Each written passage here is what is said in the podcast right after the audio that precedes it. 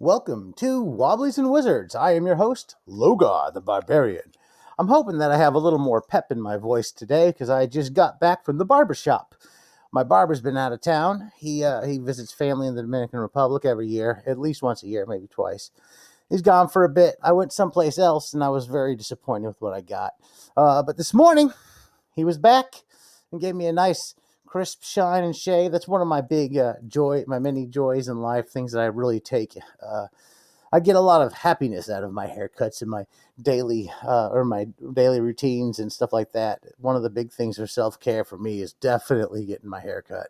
My barber can wield a straight razor like nobody else. He gets that nice hard part in there and uh, I get that shave, and I feel like a million bucks when I walk out. I look 10 years younger. So I'm not here to talk about my haircut, and you're not here to listen about my haircut. you're here to, listen about Explore Dungeons. Dungeons and Dragons and role playing games or OSR games or whatever it is you're into that you, has brought you here. Today I'm going to talk about a zine. And that zine is called Explore Dungeons. I just over the weekend got Explore Dungeons number two in the mail from the Kickstarter that I backed. I had Explore Dungeons number one sitting around here from last year when it came out. It's a it's a it's a zine. It's a zine written by Chris G. Williams. Um, really solid. I got I was so I was debating if I should just review the second one or starting to just do the first one. I figured I'd do both zines at once. Uh, this was available through Zine Quest uh, Zine Quest 2 was the first one, and Zine Quest 3, I believe, was the second one. Now, I can't tell you where you can pick it up online in physical form, but I can tell you that they have them on Drive Through DriveThruRPG. It's only two bucks for the PDF right now, two dollars and one cent, as opposed to normally three dollars. It looks like. So if you go there, you can find it. I'll put a link in the bottom. So I'm going to go over the first one first, and then the second one because that just makes some kind of sense.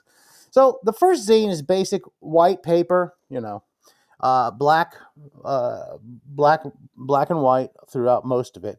Uh, there is a little bit of color on the cover. He has this great little uh, Explore Dungeons logo that he's made here. With uh, it looks like a little beholder. Uh, if you're not familiar with a beholder, you're uh, why are you listening to this? Beholders are little monsters in Dungeons and Dragons, specifically Dungeons and Dragons brand, because it's one of the copyrighted uh, concept monsters. Now, the first zine is good. Um, I, I'm gonna I'm gonna go ahead and put this out there. I actually think I like the second zine better than I liked the first zine. I think it was really cool. Um, it starts off with an introduction, and then you go through this here. We have all kinds of little things that you can use in game randomly from a 2d4 summonings gone wrong, a whole chart of different things that can go wrong during summoning spells. Um, 3d6 things at the bottom of a well. Uh, the effects of eating monster corpses, which I had fun with in game one day.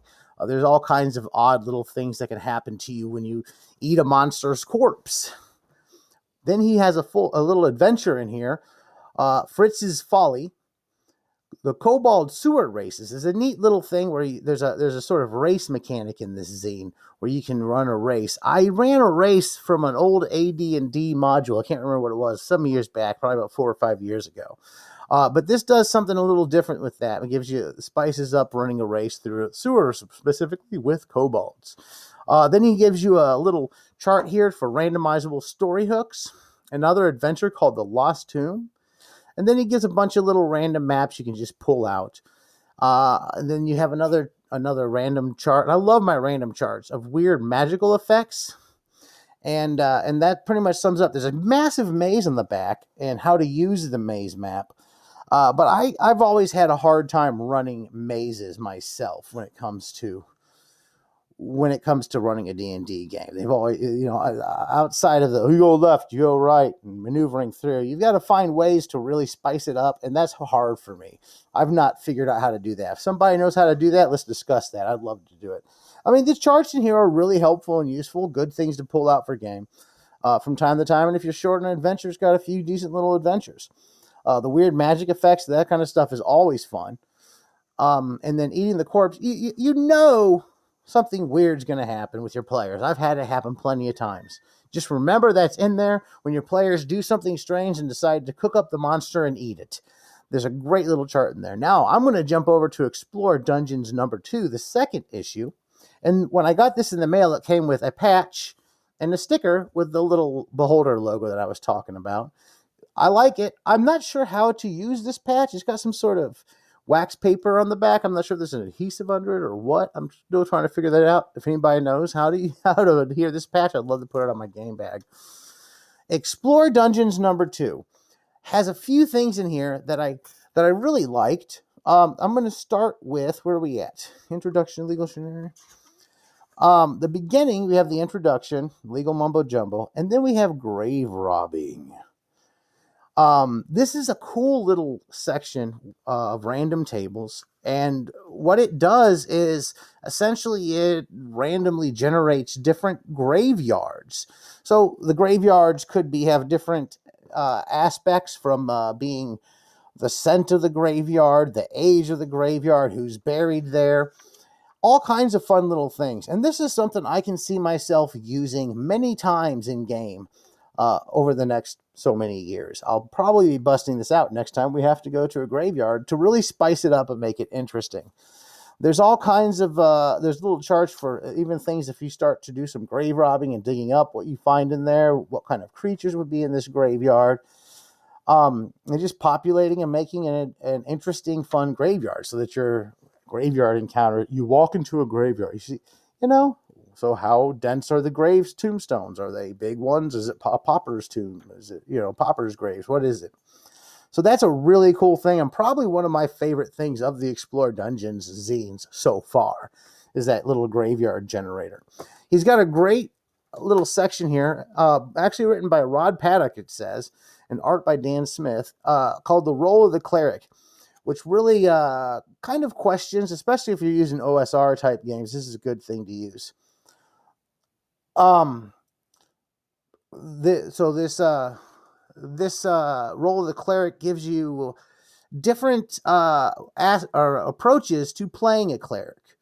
Um, different various um, takes from a cleric as a charlatan to clerics in exile and different types of wandering clerics, etc., etc. Um, how to spice it up and make it an interesting character to play because it's something that I think people tend to shy away from a lot of times.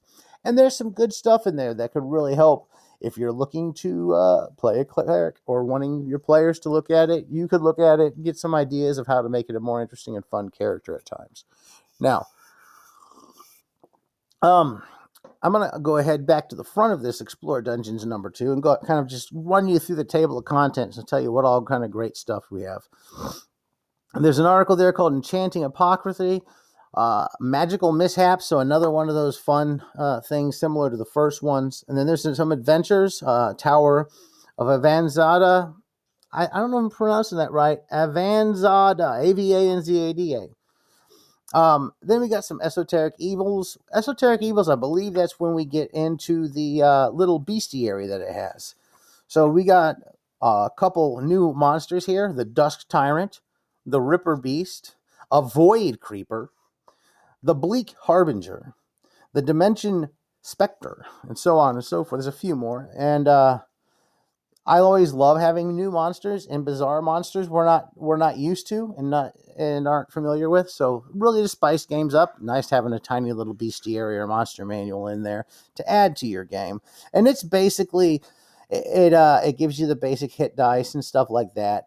Anything you'd really need if you're running, especially an OSR style style game. Um, it's good to use.